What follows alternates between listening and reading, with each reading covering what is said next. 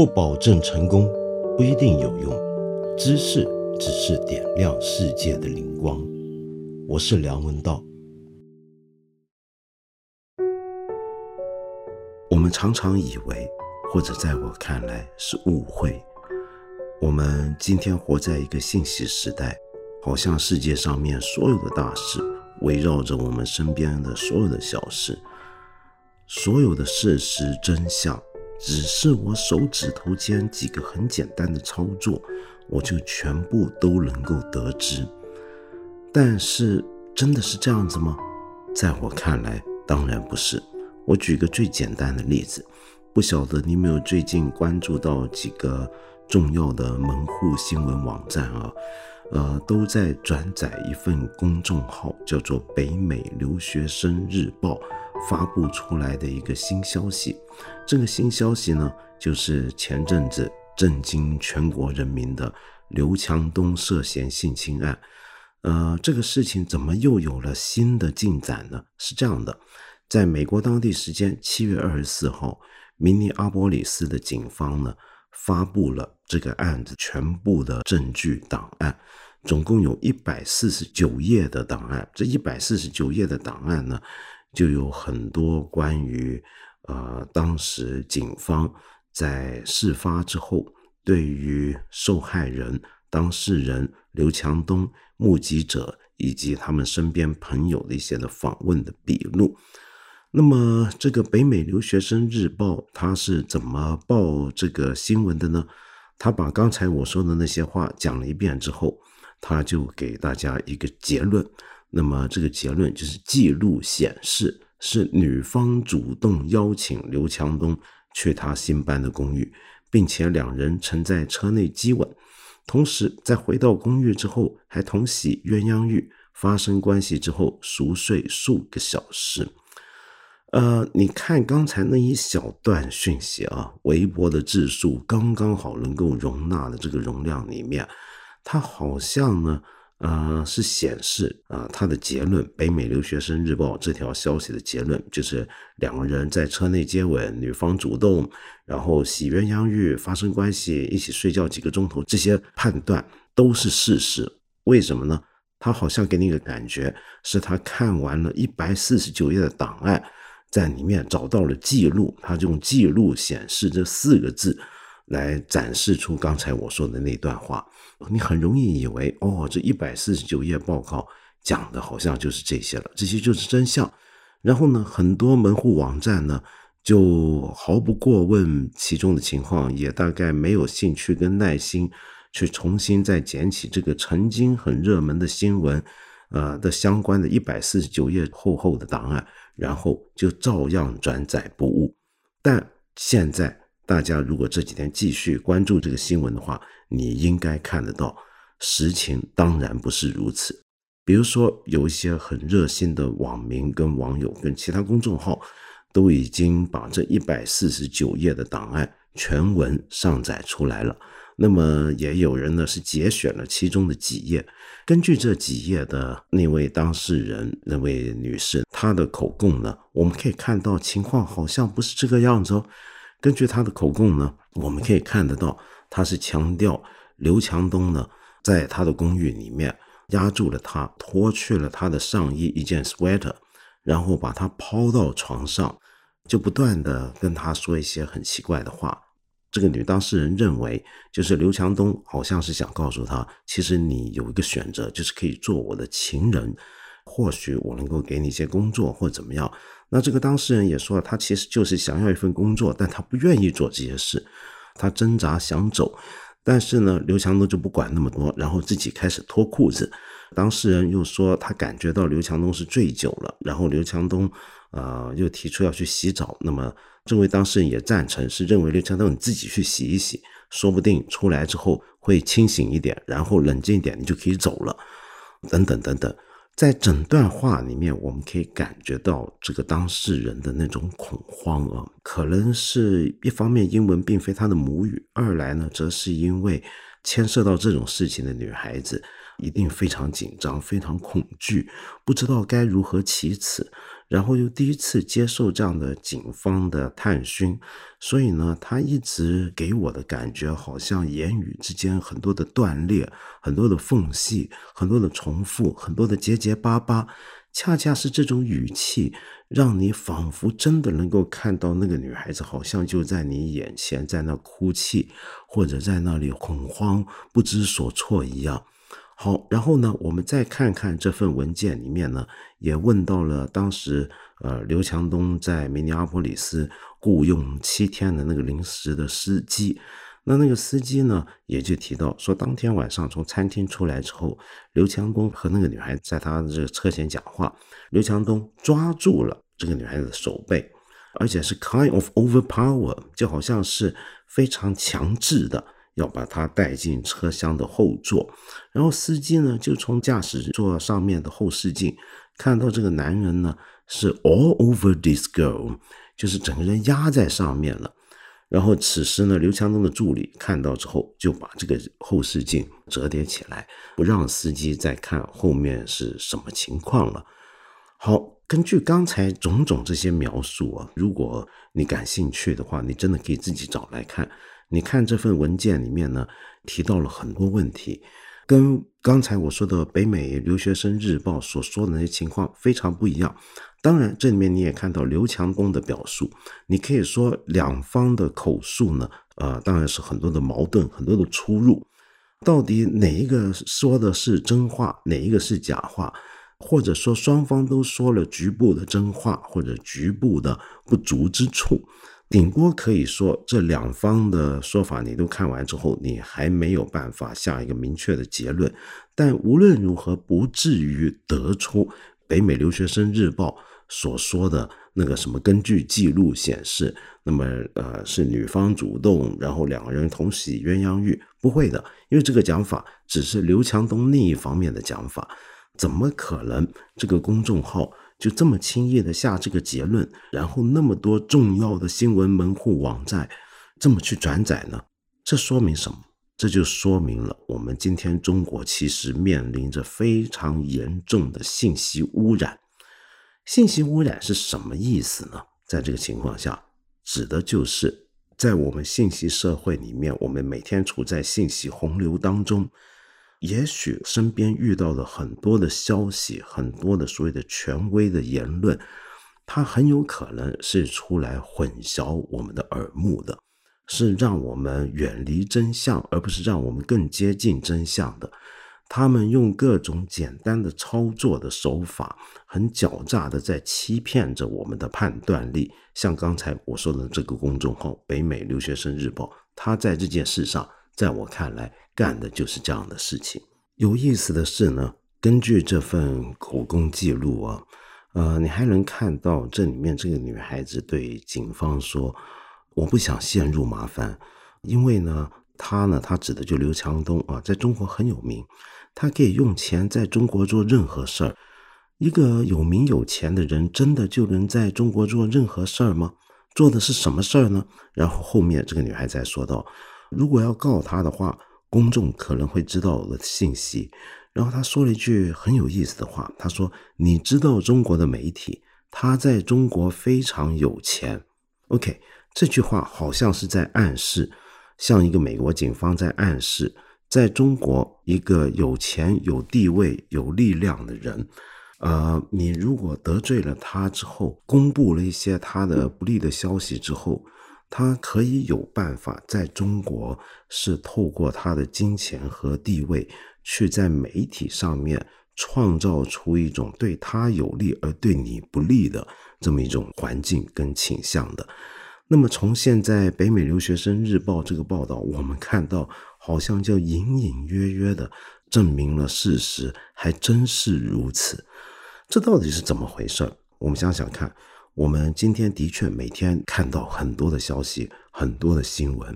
可是你回想一下，当我们每天都只有二十四小时，而有大量的信息向我们涌过来的时候，我们不可能所有的信息都去仔细的去看，也不可能对所有的新闻或者这些评论、公众号文章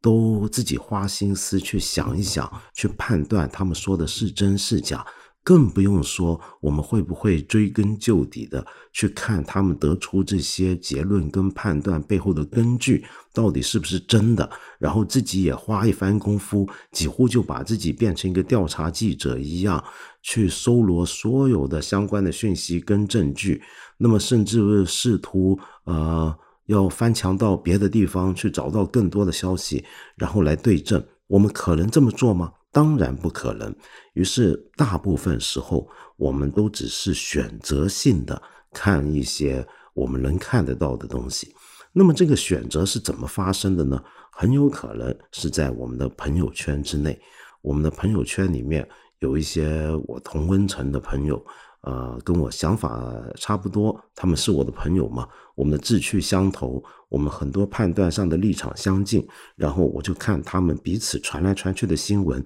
那就构成了我全部新闻的来源了。也许有时候透过智能推荐，由于我常看。某一类消息，我就会总是得到同类的新闻被推送给我，或者我只是关注几个大号，或者关注几个新闻源，那永远只看到他们喂给我的东西。他们给我的东西呢，有时候给我一个一两百字、一两千字的一个东西，它后面可能也附了很多的贴图、很多的参考的链接，甚至一些文献 PDF。那么，好像让你觉得他说的那些话。背后的根据就是那一大堆东西一样，但是我们也不可能逐一的去把它们翻出来检视清楚，更不要说有些时候那些东西，就像刚才我说的，这次明尼阿波利斯那些警方的档案全是英文的，对很多人来讲已经造成了一个很严重的门槛了。那么这个时候我们怎么办？就只好简单的接受了这些讯息，不止接收了，而且还相信了他们的讲法。也就是说呢，在这个信息洪流时代，由于信息太多，我们的时间太少，每一个新闻源、每一个公众号、每一个这些帖子都在抢我们的眼球，于是我们本能的最能够注意到的东西，就是我们一向关注的东西，或者一向由我刚才说的同温层供应给我的东西，那我们完全没有办法去考虑这些东西本身的真假和事实的程度。这是一个最基本的一个大的一个环境的问题。再下一步，这些消息本身，我们可能忘了，他们有些时候是故意夹杂着一些真真假假的讲法，或者是断章取义，或者是掩盖了很多的事实来源，而突出了其中的某一部分或者某一小部分事实。但是我们由于没有时间、没有精力去做判断。所以我们就只能被他引导，这种情况就是一个信息污染了。在我看来，我们中国的媒体环境其实是一个被高度信息污染的环境。呃，有些时候是因为我们整个新闻媒体环境，我们身边的言论讯息环境，并不是完全的透明而开放的。那么又有些时候，则是因为有很多媒体，它背后既定的立场。这个既定立场，请注意，我指的还不只是政治的立场，还很有可能就像这一次事件让我们看到的一样，是有一些价值判断的立场。这个北美留学生日报明显的在倾向刘强东。那为什么他会倾向刘强东呢？那是否就是像那个女孩子所说的，那就是因为你知道中国的媒体，他在中国非常有钱这句话所暗示的呢？干我们媒体这一行的，在中国媒体圈做久了的人都晓得，哎，你在中国有钱，你还真能够用钱去买通一些媒体，特别是自媒体，让他们去发表一些对你、你的公司、你的品牌有利的消息。在传统的国际的媒体守则跟伦理操作的行规里面，我们都晓得。媒体，你报道新闻，跟你做一个广告的一个推文，一个 editorial，这两者之间的这个分界线是清清楚楚的。这并不是说一些有名望的国际性的大媒体、大品牌的报刊杂志就不会接钱去做一些广告推文或者广告赞助的东西，他会。但是他会清清楚楚告诉你，我这个东西是接受了谁的赞助，是收了谁的钱。他要让你知道，那么至于新闻本身呢，这是万万不能被买的；评论本身也是万万不可被收买的。好，但是在我们这里，我们常常看到这两者之间的界限变得非常模糊。然后从广告业的角度来讲，你还可以美其名为叫做这叫做深度植入或者深度的媒体合作。但是我想说，更有趣的是什么？更有趣的是，我发现我包括我身边一些朋友，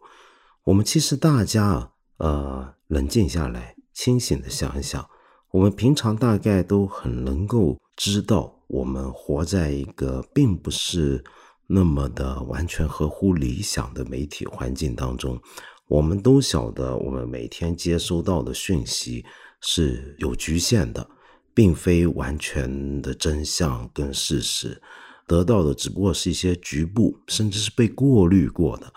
我们都知道，但是我们知道是一回事儿。平常生活对很多事情的看法，对很多事情的判断，会不会受到这种环境的制约呢？这是另一回事儿。这怎么讲呢？这就好比像空气中的雾霾啊。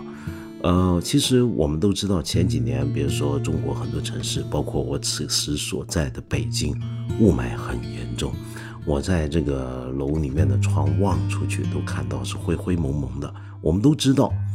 但是我还是在大街上要呼吸啊！我不可能每天到晚都戴着个口罩做人啊！我们是没有办法。久了之后。我们好像慢慢的就适应了这种空气中的这种灰度，这种不可视性。那么，同样的一个媒体环境里面，高度污染的媒体环境里面，它就好像有雾霾似的。其实冷静下来，我们都晓得，但是平常还是要继续做人。我们遇到了世界上很多事情，我们还是忍不住会有一些看法跟判断，我们还是很好奇，想知道那是怎么回事儿。然而，我又真的不够时间去追根究底，或者我不够足够的技术资源去使得我接触第一手的消息。那么这个时候，我们就不知不觉的会被这些空气中的雾霾左右了我们的呼吸，左右了我们的大脑，左右了我们的思考。然后呢？我们好像会被一些事情引导的，让我们很开心，或者很愤怒，很义愤填膺。然后人家都去骂一件什么事儿，我们也都跟着骂；人家对一件什么事儿表态，我也跟着去表态。但是我们这时候好像就忘了，哎，我不是之前冷静的时候，我才说我知道我得到的信息是片段的，是不完整的吗？我现在怎么能够相信？我让今天让我很激动或者让我很亢奋的这些消息，呃，好像都是没有问题的呢。这是怎么回事呢？这就是真实情况。你明明活在一个不理想的环境里面，你知道，可是你会久而久之，你忘了这个前提，而以为你所做的所有的判断，它背后的根据都是合理的，都是没有问题的。在这样的情况下，要时时刻刻提醒自己去做一个真正清醒而有独立思考的人，恐怕是件太难的事了。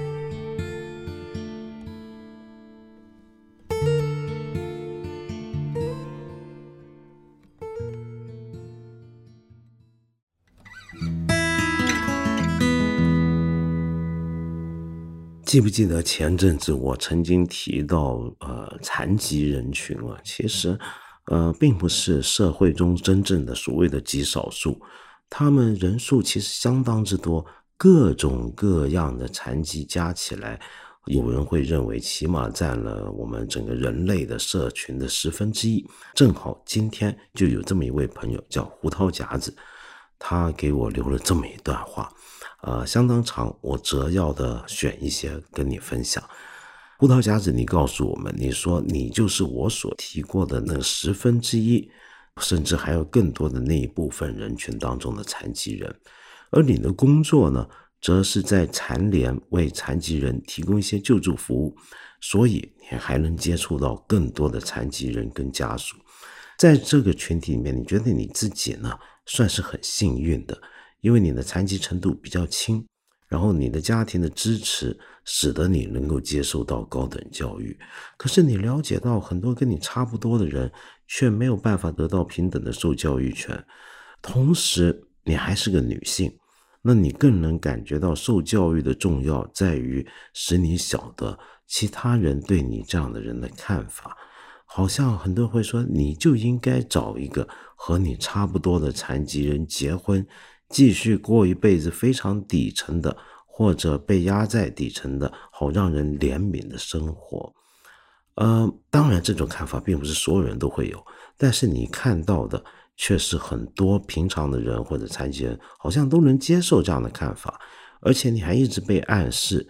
或者是因为你的家庭，或者你有一点工作的能力，你可以反抗。有一些人呢是不懂得反抗，或者没有能力反抗的，就好像一直处在一个轮回之中。你每天呢都战战兢兢，生怕有哪一天你就在这个轮回不小心的掉下去。然后你还说到，你虽然有个大学文凭。但是在劳动力市场也不能受到平等的对待，因为好像没有人愿意从一开始就相信你能做好一项工作。你也反省，是不是因为你还不够杰出？除非你杰出到一个程度，他们才能够相信你。OK，我先在这里先打断一下你的话啊，嗯，你刚说这点让我深有深有同感。我从小到大都看过很多那种正能量的励志故事，就基本上是教导我们，比如说怎么身残志坚，就好像一个人虽然残疾，但是志向远大，然后呢就能够凭着自己的努力，克服了某种先天跟后天的局限，创造出一番伟业，让人佩服。最出名的例子莫过于海伦·凯勒，是不是失聪失明，然后还掌握了那么多国的语言，写那么多的东西，在哈佛大学毕业，然后创造出一个浩浩荡荡的社会运动。然而，我们都晓得世界上有几个海伦·凯勒，我们怎么可能期望所有的残疾人都像海伦·凯勒那样子呢？那种人是要有很多的天分机缘才能够造成的，正如正常人当中又有几个人能够成为伟大的天才、非常杰出的人物呢？所以用那样的一个典型，我觉得是不恰当的。所以就像你说的，我们是不是应该，如果身为残疾人，是不是应该一定要杰出到一个惊人的程度？别人才肯定你也能够做一个正常人，一般正常人做好的工作呢？我觉得这种想法本身就是一个不合理的要求。凭什么我们这么来要求一个残疾人？然后又凭什么我们一开始就觉得只要有残疾，不论是哪一种残疾，很多工作就不能够做好呢？而说到工作，接下来又讲，你特别想问的就是，现在科技发展非常迅速。我们会不会有一天因为科技而使得像您这样的朋友也更能够得到平等的待遇，更有用一些呢？呃，还是反过来会更没用或者更不平等？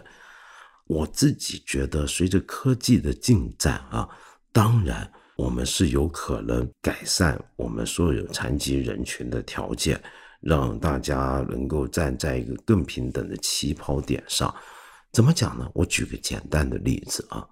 你有没有想过，像我这样戴眼镜的，所有戴眼镜有近视的人，我们都某种意义上是残疾人哎。要是换在一千年前，一个从小就近视，甚至深度近视的人，难道他不算是视力有残缺吗？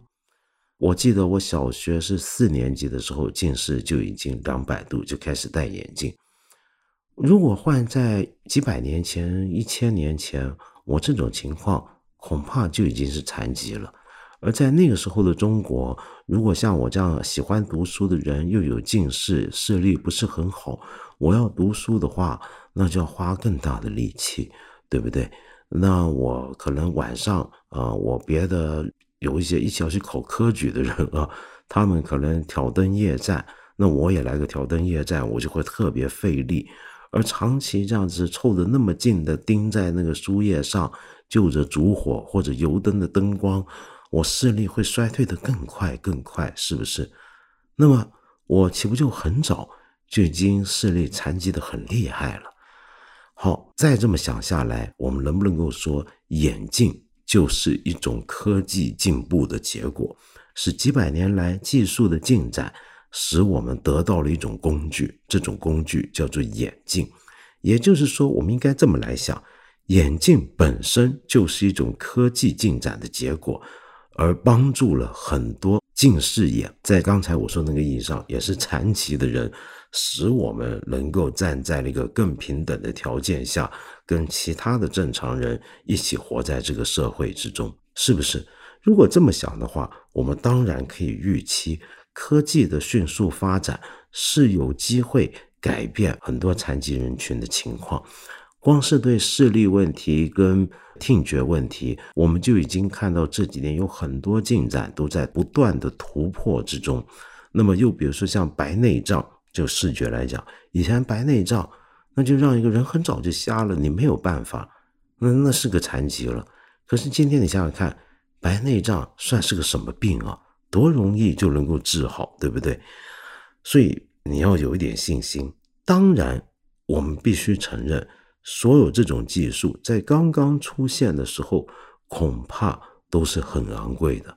呃，有一些残疾人群能够透过科技的新的进展改善他的条件，但是他本身说不定就要有资源去使用跟获得这些技术条件。呃，所以呢，长期而言会好的，短期而言，嗯，恐怕还是要忍受一段时间的不平等。